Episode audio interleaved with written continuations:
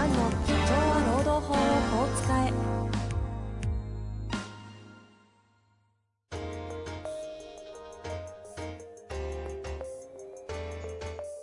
法律の下で展開されるビジネスの世界。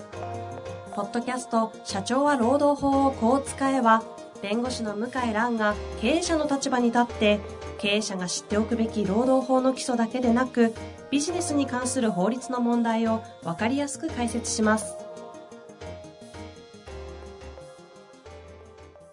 こんにちは、遠藤和樹です。向井蘭の社長は労働法をこう使え。向井先生よろしくお願いいたします。よろしくお願いします。さて、前回はね、年収チャンネル、武田チャンネル、FC、フランチャイズチャンネルですか ?FC チャンネル。ちょっと、あの、思考を、あの、書き回すような回をしていただいたんですけれども、はい。今日は質問戻りましょうかね。はい。ということで、いきたいと思います。します。はい。えっ、とですね、今日は、えっ、と、経営者の方からご質問いただいております。リモートワークになり、残業代の管理がほぼ不可能となり、年俸制に切り替える方が両者のためではないかという議論を経営者同士ですることが増えています。はい。さらに、年俸制にすると、もはや雇用契約の意義はどこに存在するのでしょうかむしろ、社員のためにも業務委託に切り替え、各個人が経費処理などできるようにする方が合理的なのではないかという思考に至ります。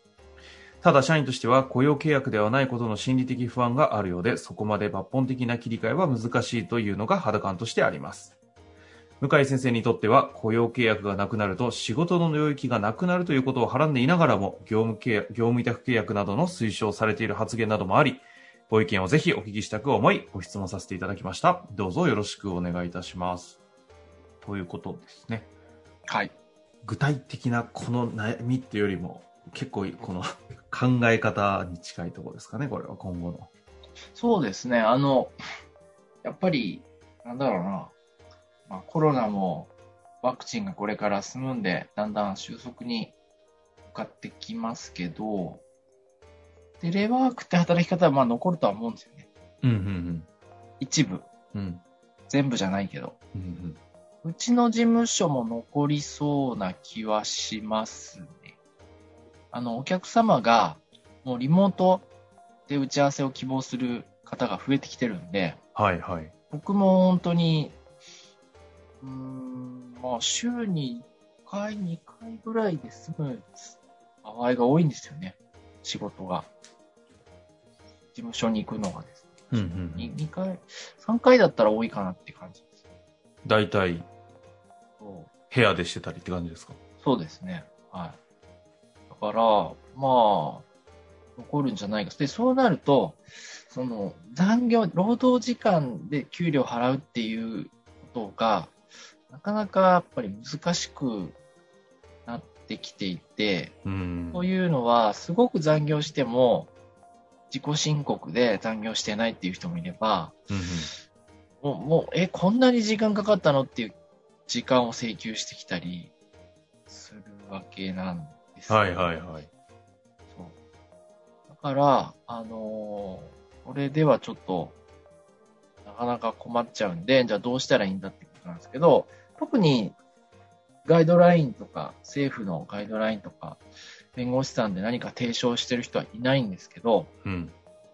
僕が提唱してるのは、まあ、やっぱり、いいい意味でのみなしを使うしかないかなと思ってるんですね。何かっていうと、日本インシュアランスサービス事件っていう判裁判例がありまして、日本インシュアランスサービス事件っていう事うん、う件ん、うん。で、これはあのですね、あの、保険の現地調査とか、あと何だったかなうん、現地調査がメインだったかな現地調査をして報告書を書くっていう仕事があるんですね。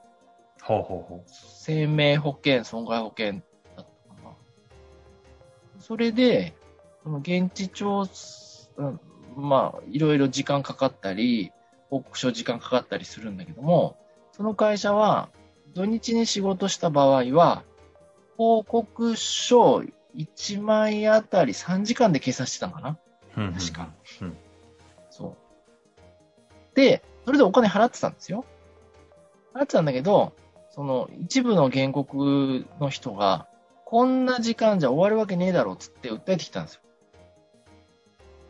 土日の残業が安すぎるっつって、はいはい。私はこんなに仕事してるんです、みたいな感じなんですね。うんうんで、裁判所はなんとですね、で結局完全在宅勤務だから、あの、家で報告書作るんですよ。うんうんまさにじゃあ、い今ひ、今参考になる事件ですね。例えば病気になった人が怪我したヒアリングして、で、現地の写真撮ってきたりして報告書作ったりするらしいんではいすね。はいはい。うん、ちょっと業務内容はあんまね、そこまで分かんなかったんですけど、で、もう完全に上司とかいないんですよ。もう締め切りまでに出すっていうのは仕事なんですね。で、あの、この1万円、1万円あたり3時間だったか忘れちゃったけど、1件あたり3時間だったかな。うんうん。なんか、まあ、その目安を作ったんですね。目安を作って払ってて、で裁判官なんて言ったかっていうと、まあ、話、目安もそんな不合理とは言えないよと。部外者からしたら。はいはいはいで、。場合によってはこの目安より早く終わる場合もあると。だから全くこれがね、ひどい取り決め方じゃない限りは、あの裁判所はこの取り決めを採用しますっつって、買ったんですよ、会社が。ほうほう。平成16年か15年の裁判なんですけど、で実はね、これらしい裁判例もポツポツあるのよ。ポツポツあるんです。例えば、旅行添乗員の残業代裁判。うんうん海外旅行、国内旅行で問題になったんですけど、うん。うんうん。もう、もう、どこまでが仕事かって分かんないじゃないですか。一緒にお客さんとついてって。確かに。はいはい。じゃあ、飛行機乗ったら仕事なんですかって話でしょ。うんうん。で寝てるだけの場合もあるんですよ。僕もガイド付きの海外旅行、初めての海外旅行、ガイド付きでしたけど、あの、添乗員長寝てましたけどね、ずっとね。たまに、その離陸の前とか、離陸の後に説明して終わり。はいはいはい。で、あと、あと寝てますよね、ももうやることないですからう。ね。やることないから。で、あとは引率はしますけど、うん。じゃあそれ以外にじゃあ自宅、あの、部屋にいる時間が労働時間かってさそんなことないわけで、それで、その、判決、高裁判決だったかな。細かく分析してですね、離陸して30分経ったら休憩と。いや、本当は大真面目に、そんな話だった んですうん。な、なんだそれやって感じですね。そう。で、なんか、あの、集合が必要じゃない、なんか旅行の場合は、朝の始業は何時からあ集合して印刷する場合は何時からとか、あ。うん朝食から労働時間始まるとか、細かいルール裁判官が決めて、ほそれで計算してます。でも、本当にそうかは分かんないじゃないですか。う。はいはい。もうもうそう決めちゃって、決め打ちして。だから、あのーなかなか難しい仕事もあると思うけど、僕だったらどうかな、弁護士の仕事だったらやっぱり、やってる案件かける時間、案件数かける時間とかで計算しますかね。あとは、一日やってる仕事で、だいたいこのぐらいが標準時間って決めてやります。あ。弁護士の先生って結構多あの、今、社員多いんですっけ？なんか、昔って基本的に業務委託っていう印象があったんですけど。それはあれですか？雇用も多いですよ。パートナーとかになってった人たちが業務委託になっていくんですかね？いやいや、生最初から業務委託、大手法律事務所なんか、あの、活多いですね。大手法律事務所なんかみんな業務委託です、そうそうですよね。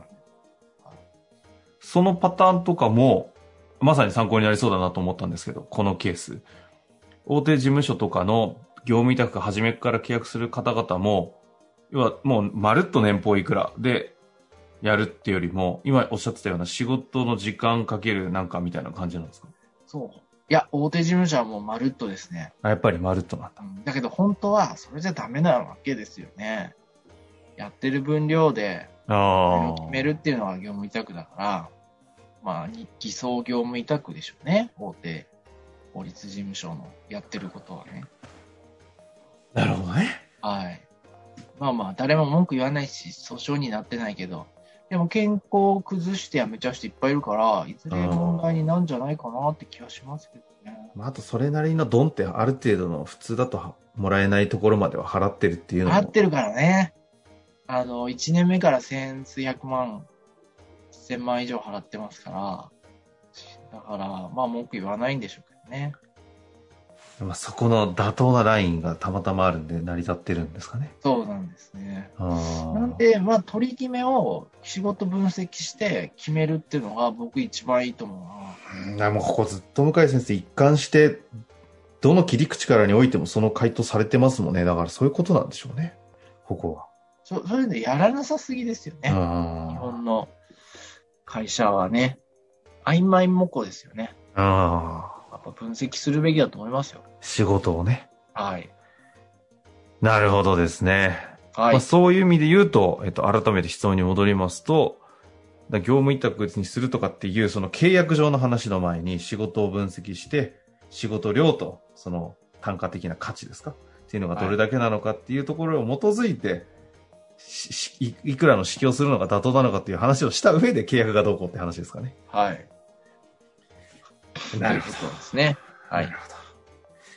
まあ、というわけで、一番重たいところに向き合わなければいけない時代に来たなという感じもしますけれども、ぜひ今日の話活かしていただいて、はい。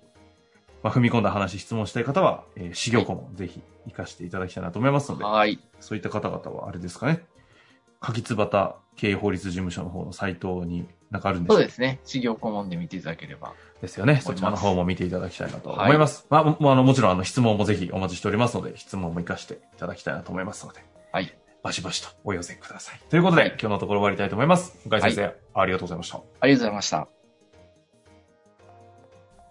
本日の番組はいかがでしたか？番組では向井蘭への質問を受け付けております。ウェブ検索で向井ロームネットと入力し、検索結果に出てくるオフィシャルウェブサイトにアクセス。その中のポッドキャストのバナーから質問フォームにご入力ください。たくさんのご応募お待ちしております。